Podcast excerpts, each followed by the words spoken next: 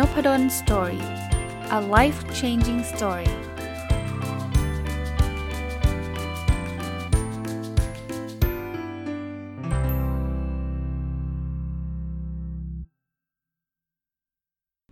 สวัสดีครับ ยินดีต้อนรับเข้าสู่ Nopadol's Story Podcast นะครับ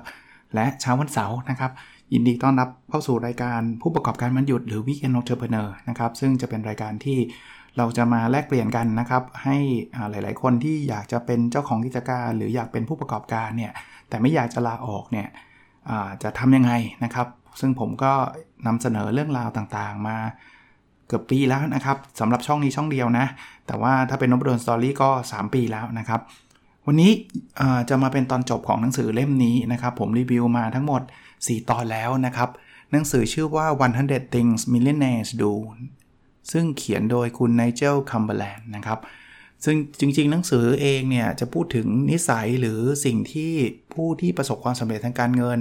นะคนรวยพูดง่ายๆนะครับเขามักจะทำนะแต่ผมก็คิดว่าน่าจะเป็นประโยชน์กับคนที่อยากจะเป็นผู้ประกอบการวันหยุดนะครับ เพราะนั้นผมก็จะเอามาเล่าให้ฟังวันละครั้งละ 20 ตอนนะครับ มันมีร้อยเรื่องใช่ไหมมันก็ 5 สัปดาห์ แต่สัปดาห์นี้เป็นสัปดาห์ที่ 5 แล้ว เราจะมาต่อกันตั้งแต่ นิสัยหรือกิจกรรมอันที่ 81 จนถึงร้อยแล้วก็เป็นการคอนคลูดหรือสรุปจบหนังสือเล่มนี้นะครับ เรามาเริ่มกันเลยจะได้ไม่เสียเวลานะครับอันที่ 81 ที่เป็นนิสัยของคนรวยที่เขาทำนะครับ คือ invest sustainably นะครับถ้าแปลเป็นไทยตรงตัวก็คือการลงทุนที่ยั่งยืนนะสำหรับผู้ประกอบการมันหยุดเนี่ยผมอยากมีข้อแนะนำแบบนี้ ผมก็เอาเอาคอนเซปต์ การลงทุนที่เขาเขียนมาในนี้นี่แหละ แต่ว่าเอามาใช้กับผู้ประกอบการ คือเวลาเราได้เงินมาเนี่ยเราทำเราเราเป็นผู้ประกอบการเราก็ต้องได้เงินใช่ไหมใครจะขายคุกกี้ ใครจะรับจ้างถ่ายรูป ใครจะสอนออนไลน์ ใครจะเปิดคอร์สไปสอนตามร้านกาแฟหรืออะไรก็ตามเนี่ยนะครับ เราควรจะเอาเงินนั้นอะไปลงทุน แต่คราวนี้เวลาไปลงทุนเนี่ยอย่าไปหวังรวยเร็วนะครับ อย่าไปพวกซื้อหุ้นซิ่ง หุ้นปันหุ้นอะไร ส่วนตัวไม่แนะนำนะครับ ซึ่งในในหนังสือเล่มนี้เขาก็บอกเหมือนกันว่าคุณอยากรวยเนี่ยคุณต้องลงทุนแบบ sustainably ก็คือที่มันยั่งยืนนะครับ ถ้าใครยังไม่ค่อยมีความรู้เรื่องการลงทุนนะครับ ผมแนะนำไปลงทุนกับพวกกองทุนนะที่ไหนก็ได้นะครับทำไมต้องกองทุนเพราะว่าคนที่เขาเป็นฟันเมนเจอร์คนที่เขาเป็นผู้บริหารกองทุนเนี่ยเขามีความรู้เรื่องการลงทุนดีกว่าเราแน่นอนนะแน่นอนมันอาจจะ เขาเรียกว่ามีต้นทุนบ้างนะครับในการลงทุนแบบนั้นนะครับ แต่มันอาจจะคุ้มค่ากว่าการที่เราไปแบบเสี่ยงมั่วซั่วของเราเองแล้วสุดท้ายนะ เป็นผู้ประกอบการวันหยุดมาปีหนึ่งเก็บเงินได้เท่านี้ ไปซื้อหุ้นปั่นตัวหนึ่งแล้วเจ๊งหมดเลยอย่างเงี้ยมันน่าเสียดายนะครับ ถัดไปฮะก็แนะนำเขาบอกว่า never too late to start แปลว่ามันไม่มีคำว่าช้าเกินไปหรอกในการจะเริ่มต้น บางคนอาจจะฟัง รายการนี้นะครับ ผู้ประกอบการมันหยุดบอกโหอาจารย์ผมเนี่ยห้แล้ว ผมกเกษียณแล้วหรืออะไรอย่างเงี้ยนะ เริ่มไม่ทันแล้วมั้งอาจารย์ ก็ never too late to start นะครับ จริงๆแล้ว start เร็วยิ่งเร็วยิ่งดีถูกต้องครับ แต่ว่าไม่ได้แปลว่า อายุ 40 อายุ 50 อายุ 60 หรือมากกว่านั้น แปลว่าทำไม่ได้ เรามีเคสอยู่เยอะแยะเลย ในหนังสือเขาก็เขียนนะว่าคนที่ประสบความสำเร็จ เริ่มต้นจากอายุเยอะๆก็มีนะครับที่ดังๆก็คือ ผู้พันแซนเดอร์นะฮาร์แลนด์แซนเดอร์ที่เริ่มทำ KFC เนี่ยเขาก็เริ่มตอนหลังเขาเกษียณนะ 60 แล้วนะครับ หรือเลคล็อกที่ทำแมคโดนัลล์ก็ทำตอนอายุ 50 กว่านะครับ มีหลายคนเลยนะครับที่ตอนแรก ๆ ก็ไม่ได้ทำอะไรแบบนี้ แต่มาประสบความสำเร็จจากการเป็นผู้ประกอบการเนี่ย40 50 60 ทั้งนั้นเลยนะครับ เพราะนั้น เป็นกำลังใจให้สำหรับคนฟังที่อายุเยอะนะแล้วรู้สึกว่ามันช้าไปไม่ช้านะครับ ส่วนคนฟังที่อายุน้อยเรายิ่งทำเร็วยิ่งได้เปรียบนะผมบอกแบบนี้แล้วกันนะถัดไปครับเป็นข้อแนะนำเขาบอกว่า be ready for rainstorms นะครับ แปลว่าให้เราเตรียมพร้อมกับพายุฝน พายุฝนเนี่ยเป็น metaphor หรือว่าเป็นคำเปรียบเทียบกับเขาเรียกว่าอะไรครับ เป็นอุปสรรคเป็นอะไรต่างๆ ที่มันอาจจะเกิดขึ้นได้นะ แปลว่าเอาง่ายๆนะ ปัจจุบันเนี่ย rainstorm หรือพายุฝนเห็นเห็นเลยเนี่ยก็คือโควิด -19 นะเราได้เรียนรู้แล้วล่ะว่ามันมาเร็วมากแล้วแล้วบางทีเนี่ยถ้าเราไม่มีการเตรียมพร้อมเนี่ยเราจะเจ๊งได้เลย ผมมองแบบนี้มองใน 2 มุมนะมองในมุมแรกไอ้ผู้ประกอบการวันหยุดเนี่ยก็คือการเตรียมพร้อมนั่นเองนะถ้าใครมีแต่งานประจำอย่างเดียวเนี่ยก็ถือว่าเดี๋ยวนี้มันก็มีความเสี่ยงแล้วละ่ะ เพราะเราไม่รู้ว่า บริษัทหรือองค์กรที่เราทำอยู่เนี่ยเขาจะมั่นคงมากน้อยแค่ไหน ยิ่งใครอยู่ใน sector การท่องเที่ยวเนี่ยโอ้โหเหนื่อยเลย เพราะว่าการเดินทางเรายังไม่รู้เลยว่าอีกเมื่อไหร่มันจะเดินทางได้ร้อยเปอร์เซ็นต์เหมือนเดิมโรงโรงโรงแรมอะไรเงี้ยแต่ถ้าเกิดเรามีงานที่ 2 งานที่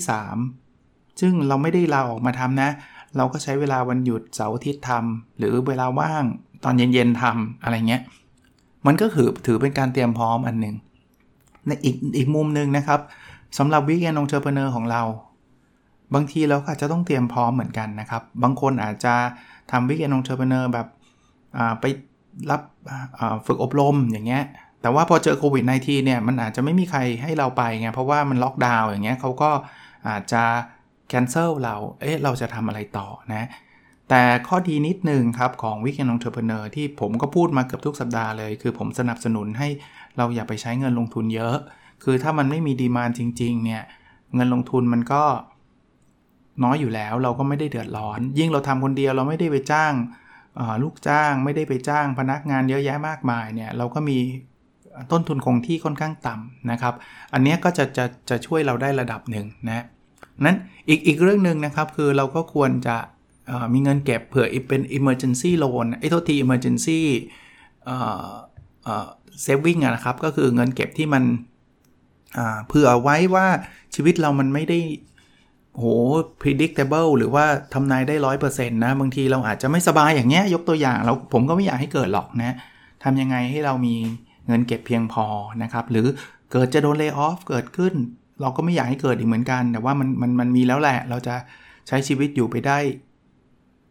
ยังไงอะไรอย่างเงี้ยนะครับ นั่นคือการเตรียมพร้อมนะซื้อประกันสุขภาพประกันชีวิต ถ้าอยู่ในองค์กรอยู่แล้ว ผมก็นี่เป็นข้อดีขององค์กรนะการทำงานประจำก็คือมันมักจะมีประกันแบบนี้ให้นะครับแต่ก็ต้องเตรียมพร้อมไว้เหมือนกันนะครับ ถ้าเราโดนให้ออกอย่างเงี้ย เราก็ควรจะมีประกัน cover ระดับหนึ่งนะอะ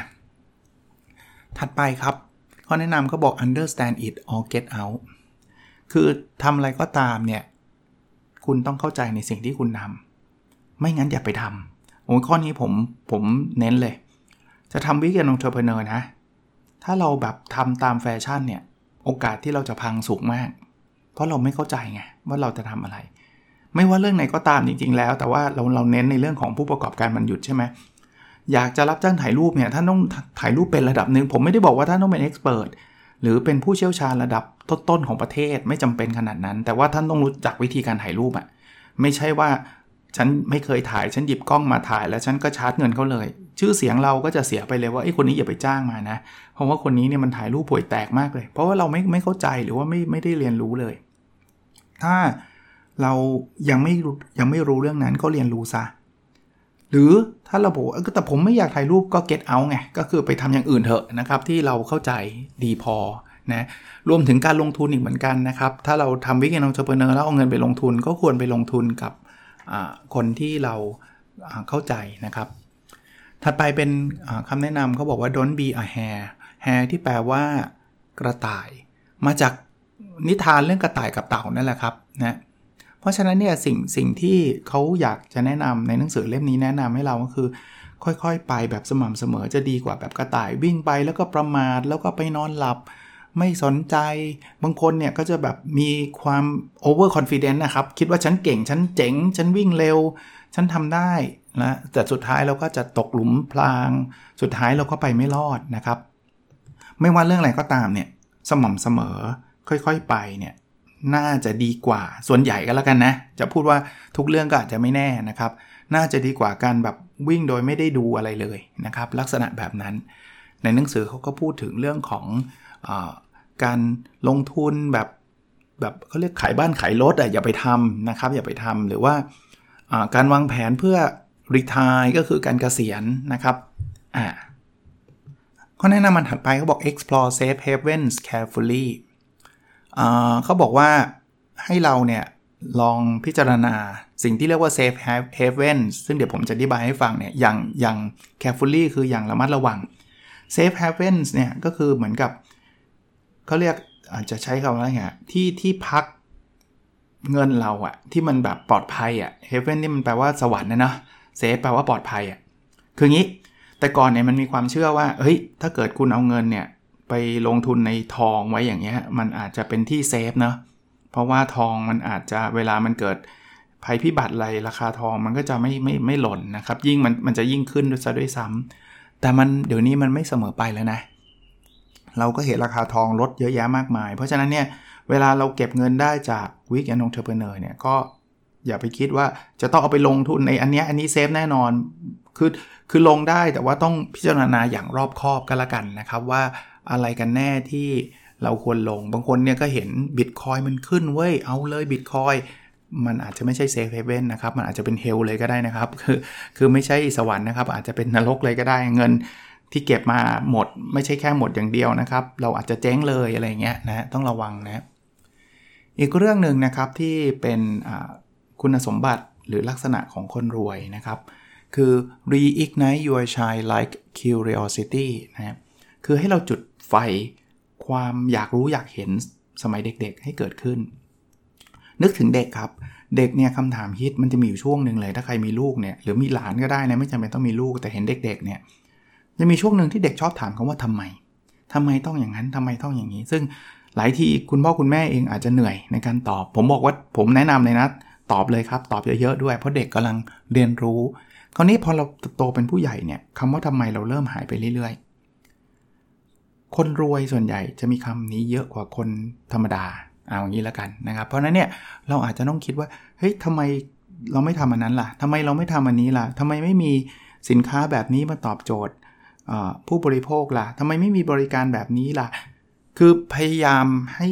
กระตุ้นตัวเองให้อยากรู้อยากเห็นมากขึ้นนะ จริงๆ ไม่ไม่ใช่เฉพาะ weekend entrepreneur ทุกอาชีพนะครับ แต่ว่าถ้าเราเจาะที่ weekend entrepreneur เนี่ย บางคนบอกไม่รู้จะทำอะไรดี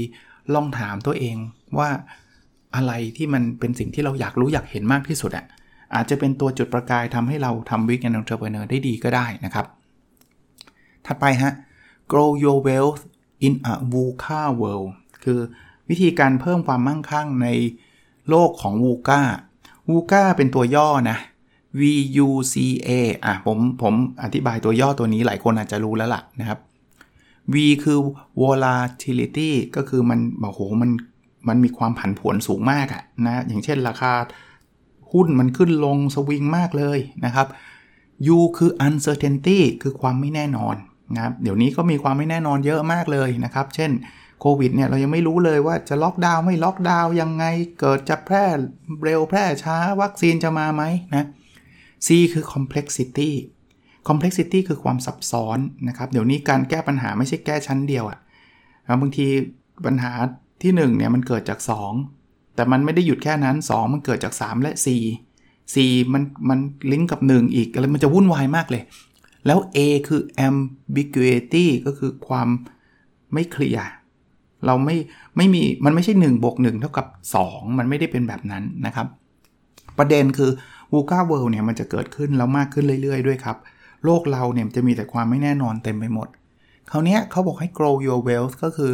จะทำยังไงให้เรามีความมั่งคั่งมากขึ้นนะครับ หลักการง่ายๆ คล้ายๆ กับที่เมื่อกี้เล่าให้ฟังนะคือเราควรจะ ทำในสิ่งที่เราเข้าใจจริง ๆ แล้วแล้วรู้ลึกจริง ๆ ผมกลับมาที่ผู้ประกอบการวันหยุดนะครับ ถ้าอะไรเราไม่เข้าใจเราไม่รู้ ไปหาความรู้มา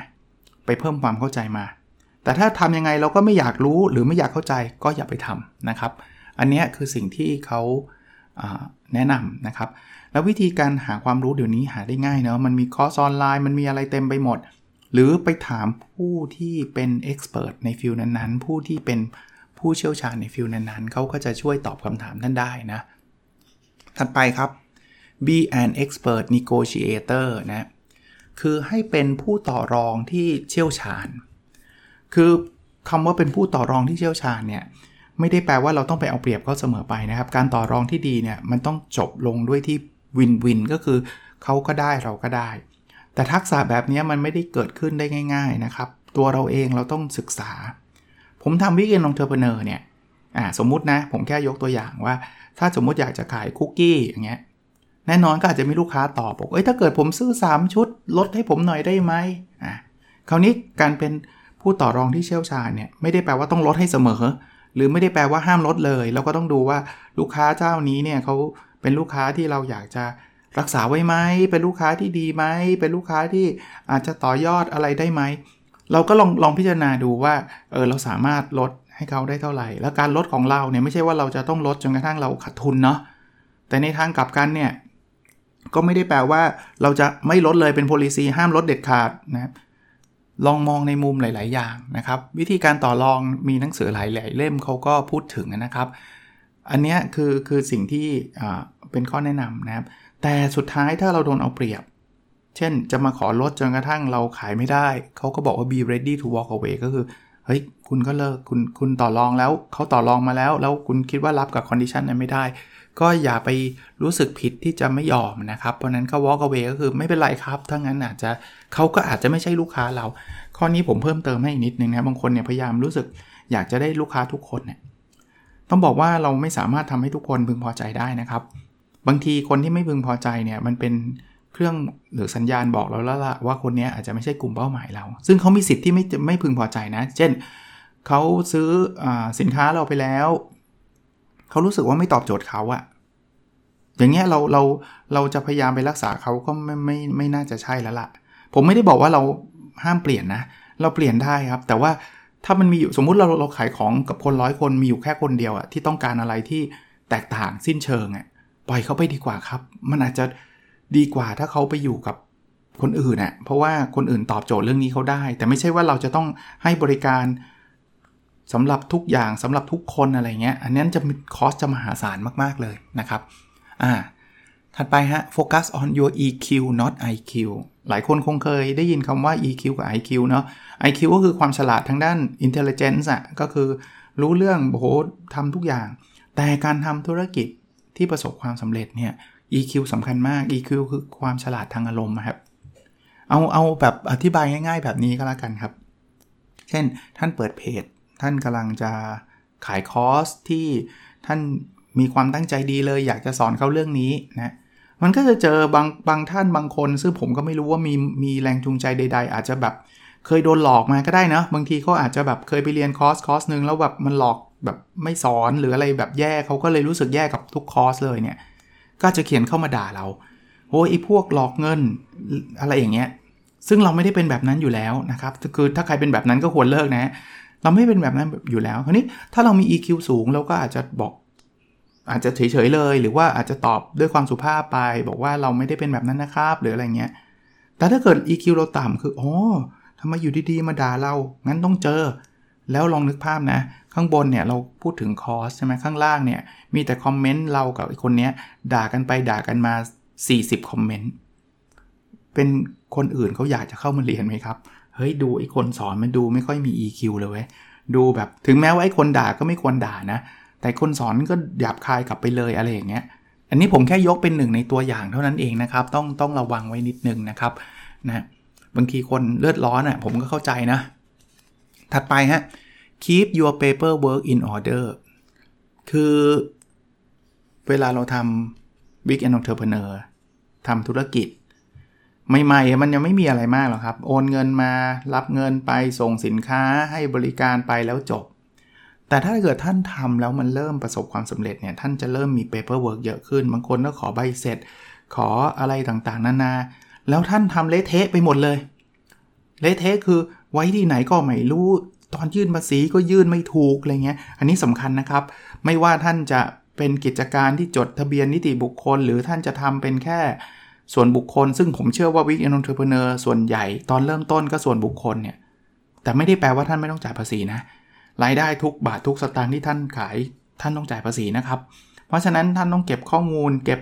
paperwork อะครับ เก็บเอกสารให้มันครบถ้วนสมบูรณ์นะครับ ไม่งั้นไม่งั้นปวดหัวเลยนะฮะตอนสุดท้ายเนี่ยวุ่นวายมากนะครับ ถัดไปครับ be stealthy with your wealth อ่าแปลว่าอะไร stealth เนี่ย นึกภาพหลายคนอาจจะรู้จักมันเป็นเครื่องบินที่มันหลบเลี่ยงเรดาร์ของข้าศึกได้ มันเป็นเครื่องบินที่ชื่อว่า stealth นะครับเขาเขาก็เลยใช้เป็น verb นะ ว่า be stealthy with your wealth ก็คือคุณรวยคุณได้รายได้ คุณไม่ต้องเที่ยวไปอวดใครฮะเพราะการอวดเนี่ยมันไม่ได้ไม่ได้ช่วยอะไรให้เราดีขึ้นอะ เอางี้แล้วกันนะครับ บางคนก็บอก เอ้ยทำไมล่ะ ผมอวด มันเป็นสิทธิ์ของผมก็จริงครับ ก็เป็นสิทธิ์ของท่าน แต่ว่าในหนังสือเล่มนี้เขาบอกว่าคนรวยเนี่ย เราจะเห็นว่าเขาค่อนข้าง humble เลย humble แบบแบบจริง ๆ นะ เอางี้ใครเคยได้ได้เห็นการสัมภาษณ์ของวอร์เรนบัฟเฟตบอกว่า เออโทษนะครับทุกคนเพลินผมรวยที่สุดในโลกครับ มีไหม ผมว่าผมยังไม่เคยนะ ผมยังไม่เคยเห็นนะครับ เพราะฉะนั้นเนี่ยเราอาจจะ ไม่จำเป็นเราเราทำ weekend entrepreneur บางคนดีใจไง ได้เงินเยอะ เยอะกว่าเงินเดือนอีกก็อยากจะโม้แล้วก็เอาเป็นงี้ถ้าอยากจริงๆ ก็เอาแค่คนใกล้ชิดนะแต่ไปโม้ใน Facebook โม้ในเพจมันดูดูแปลกๆอะนะครับ ก็ก็ลองดูแล้วกันนะครับ อันนี้ก็เป็นข้อแนะนำนะครับ ถัดไปคือเขาบอก do not blame others for your losses นะเวลาเราขาดทุนอย่าไปโทษคนอื่น สมมุติอย่างผู้ประกอบการวันหยุดอาจจะคุยกับเพื่อนปรึกษาเพื่อนว่าเออเราจะขายคุกกี้ออนไลน์ดีไหมเพื่อนบอกเฮ้ยดีว่า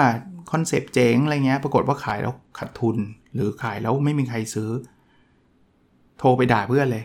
เป็นพนายคนเดียวแหละ เนี่ยก็เลยขาดทุนเลยอ้าวใครเป็นคนไปบังคับล่ะครับ เพราะฉะนั้นเนี่ยใครที่ไปชอบโยนความผิดให้คนอื่นเนี่ยมักจะไม่ค่อยได้พัฒนาตัวเอง เพราะไม่เคยมองว่าตัวเองผิดเลย แล้วผมว่าทำแบบนั้นไม่ไม่ใช่เฉพาะผู้ประกอบการมันหยุดนะครับ อาชีพอะไรก็ตามเนี่ยผมว่ามันประสบความสำเร็จได้ยากอะ่ะ เพราะเราคิดว่า เฮ้ย ทุกอย่างเป็นความผิดคนอื่น ทุกอย่างมันคือความผิดที่ไม่เกี่ยวกับตัวฉันนะครับ อย่าอย่าทำแบบนั้นนะครับ อย่าทำแบบนั้น หรือลดลงก็ได้ถ้าใครจะทำนะอะถัดไป have an annual wealth check คือให้เราเนี่ยตรวจสอบสถานะ ความมั่งคั่งของเรา อย่างน้อยๆ ก็ปีละครั้งนะครับ ปีละครั้ง จริง ๆ อันนี้มันเป็นคำแนะนำของอคนที่รวยโดยทั่วไปไม่ได้แปลว่าเป็นผู้ประกอบการ แต่ถ้าจะลิงก์กับ weekend entrepreneur เนี่ยผมคิดว่าอย่างน้อยๆ เราก็ควรจะต้องนั่งกลับมาคิดสมมุติว่าเราเป็นผู้ประกอบการวันหยุดมาสักระยะหนึ่งแล้วเอาปีหนึ่งก็ได้อะสรุปแล้วปีนี้เราได้รายได้เท่าไหร่ ค่าใช้จ่ายเท่าไหร่กำไรเหลือเท่าไหร่ แล้วเอาเงินไปลงไว้ที่ไหนบ้าง ผมเคยพูดไปในหลาย episode เลยแล้วขอพูดอีกทีนะครับ แยกเงินระหว่างเงินส่วนตัว กับเงินของกิจการหรือเงินของธุรกิจ ถึงแม้ว่าเรายังไม่จดเป็นบริษัทก็ตาม แยกออกไปครับ เพราะเราจะได้รู้ชัดๆว่าไอ้ผู้ประกอบการมันหยุดโครงการที่เราทำเนี่ยมันกำไรขาดทุนเท่าไหร่ ถ้าไม่แยกท่านจะมั่วซั่วไปหมดเลยฮะ ท่านจะไม่รู้เลยฮะว่ามันเป็นยังไง แล้วเรื่องภาษีก็พูดอีกทีหนึ่งนะครับ ท่านต้องจ่ายนะครับ เพราะฉะนั้นท่านต้องดูนะว่ามันมันคุ้มค่าหรือไม่คุ้มนะข้อถัดไปครับเขาบอก pass on your financial tips นะครับคือให้เราเนี่ยเราเริ่มรู้รู้แล้วนะวิธีการทำธุรกิจอะไรให้ pass on นั่นคือให้ไปบอกคนอื่นสอนคนอื่นต่อนะครับ financial tips ก็คือสิ่งที่เราอาจจะเคยทำแล้วมันผิดพลาดแล้วเราก็ได้เรียนรู้ ก็ไปบอกคนอื่น สอนคนอื่น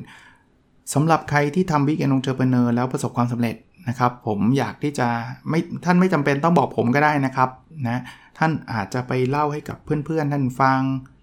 ท่านอาจจะไปสอนคนที่เขาอยากจะเป็นแบบท่านอะไรเงี้ยการช่วยเหลือกันเนี่ยมันมันเป็นประโยชน์เนาะอย่างผมอะผมอยู่ในสถานะที่โชคดีนิดนึงคือมีคนฟังผมค่อนข้างเยอะ เพราะนั้นเนี่ยผมก็ทำ weekend entrepreneur ผมก็เขียนหนังสือ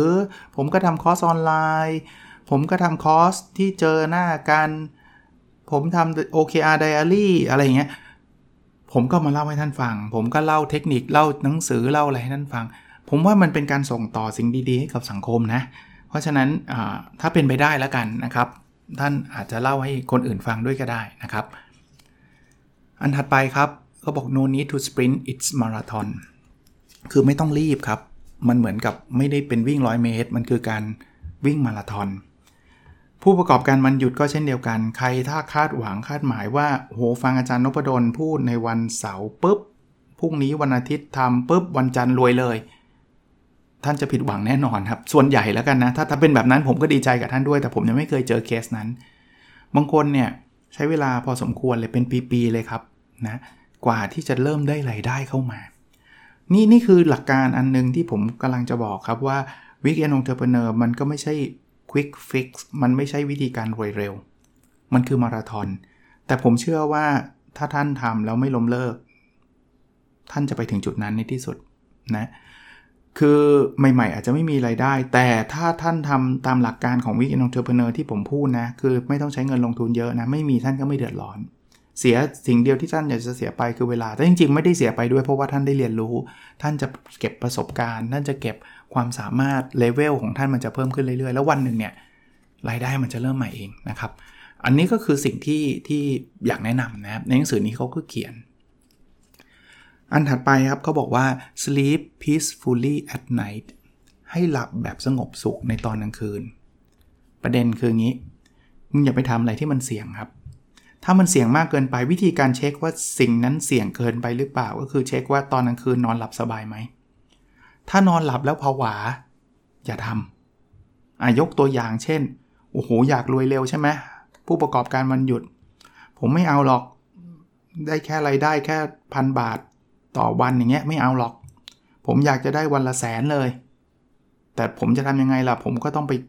ลงทุนหนักเลย โฆษณาหนักเลย ไปกู้หนี่ยืมสินเอาบ้านเอารถเข้าไปจำนองจำนำอะไรเงี้ย แล้วนอนหลับไหมล่ะครับ ถ้านอนไม่หลับอย่าไปทำนะครับ คือพูดง่ายๆว่าอย่าทำอะไรที่เสี่ยงอะนะเพราะนั้นระวังในเรื่องพวกนี้ด้วยนะครับ ถ้าเสี่ยงผมเอาเป็นส่วนตัวผมอาจจะเป็นคนคนคอนเซอร์เวทีฟนะคืออนุรักษ์นิยมนิดนึงเนี่ย ผมก็จะบอกว่าผมเป็นผมผมไม่ทำอะนะครับ ถัดไปครับเขาบอกว่า plan for the end นะครับ ให้วางแผนในตอนจบ มุมนี้อาจจะไม่ได้เกี่ยวกับ weekend entrepreneur สักเท่าไหร่นะครับ แต่ว่าก็ก็เล่าให้ฟังด้วยละกัน เพราะว่ามันก็เป็นข้อแนะนำคือเขาบอกคนหลาย ๆ คนเนี่ยอาจจะต้องเตรียมคือเราไม่รู้ว่าอนาคตหรือชีวิตเราเนี่ยมันจะจบอยู่ตรงไหนใช่ไหมเขาก็แนะนำว่าให้เราเคลียร์เรื่องพินัยกรรมเรื่องอะไรต่างๆ นานา ถ้าจะลิงก์กับวิ่งแอนองเทอร์เพเนอร์นะ ผมคิดว่าถ้าท่านจะจะแพลนถึงขนาดนั้นก็ก็ทำได้นะครับว่า อันนี้เราทำขึ้นมาเนี่ยถ้าสมมุติเกิดอะไรขึ้นเนะบอกกับภรรยาบอกกับสามีบอกกับลูกๆเนี่ยว่าภรรยาหรือสามีหรือลูกๆ อาจจะมารับช่วงต่อได้ไหมหรืออะไรยังไง หรือถ้าเกิดมันเกิดอะไรขึ้น ก็ขายกิจการนี้ไปเลยก็ได้ หรือก็หยุดทำก็ได้หรืออะไรก็ว่าไปนะครับ อย่างน้อยๆเนี่ยให้เขารู้บางทีเนี่ยแม้กระทั่ง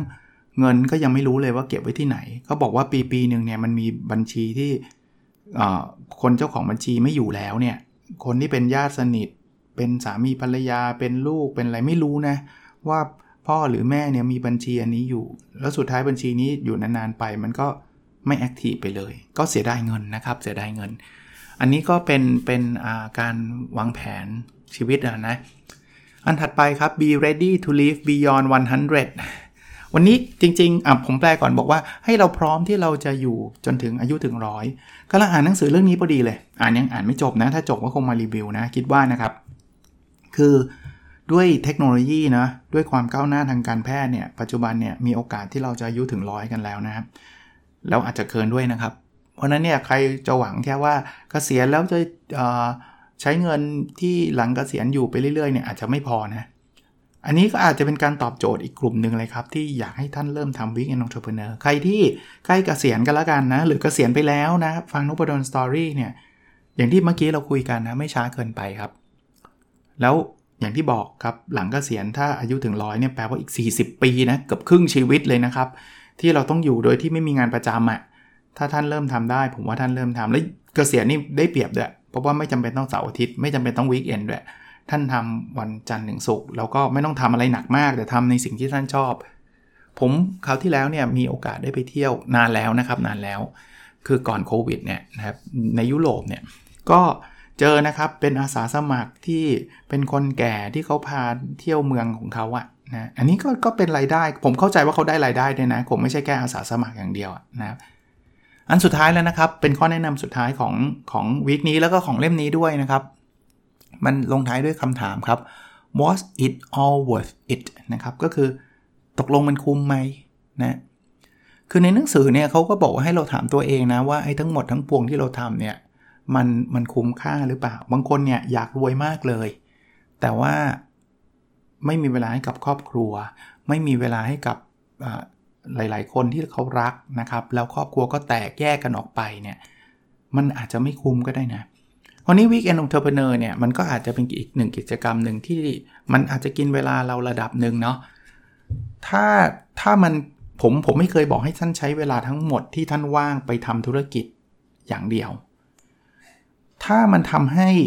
ครอบครัวแตกแยก ผมว่าไม่คุ้ม ส่วนตัวผมว่าไม่คุ้ม แต่ถ้าท่านแบ่งเวลาได้วันอาทิตย์ไม่ทำหรอกธุรกงธุรกิจอะไรอยู่กับครอบครัวแต่วันเสาร์ขอเวลาหน่อยนะ เพราะว่าเราก็จะได้มีไรายได้เพิ่มขึ้น ครอบครัวเราก็จะมีความเป็นอยู่ที่ดีขึ้นอย่างเงี้ยแล้วถ้าเป็นเป็นไปได้นะ เราก็ทำไปพร้อม ๆ กับครอบครัวนี่แหละนะครับ ช่วยทำอะไรกันเล็ก ๆ น้อยๆ ในครอบครัวในบ้าน พ่อแม่พี่น้อง ลูกๆอะไรเงี้ยมาช่วยกันทำยิ่งดีเนาะมันเป็นยิ่งเป็นการเพิ่มความสัมพันธ์ระหว่างกันได้ดีเลยแหละ ก็เป็นหนังสือเล่มหนึ่งนะครับ ที่อ่านไม่ยากหรอกนะครับ ค่อยๆ อ่านผมอ่านมาเรื่อยๆนะ 100 things millionaires do ของคุณ Nigel Cumberland ผมมารีวิวไว้ 5 สัปดาห์เลยสำหรับรายการ Week End Entrepreneur ซึ่งถ้านับวันเสาร์นี้ก็น่าจะเป็นเสาร์สุดท้ายของปี 2020 นะครับ ในปีใหม่ก็ยังคิดอยู่นะ ผมอาจจะมีการปรับผังรายการในต่างๆ อยู่บ้างนะครับ แต่ว่าคิดว่า Week End Entrepreneur ยังคงอยู่ในวันเสาร์เหมือนเดิมนะครับ เพราะ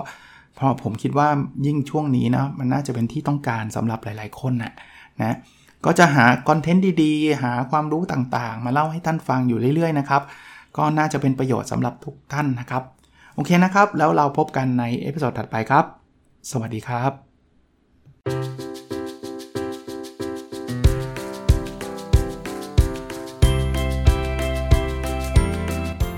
n o p a d o n Story a life changing story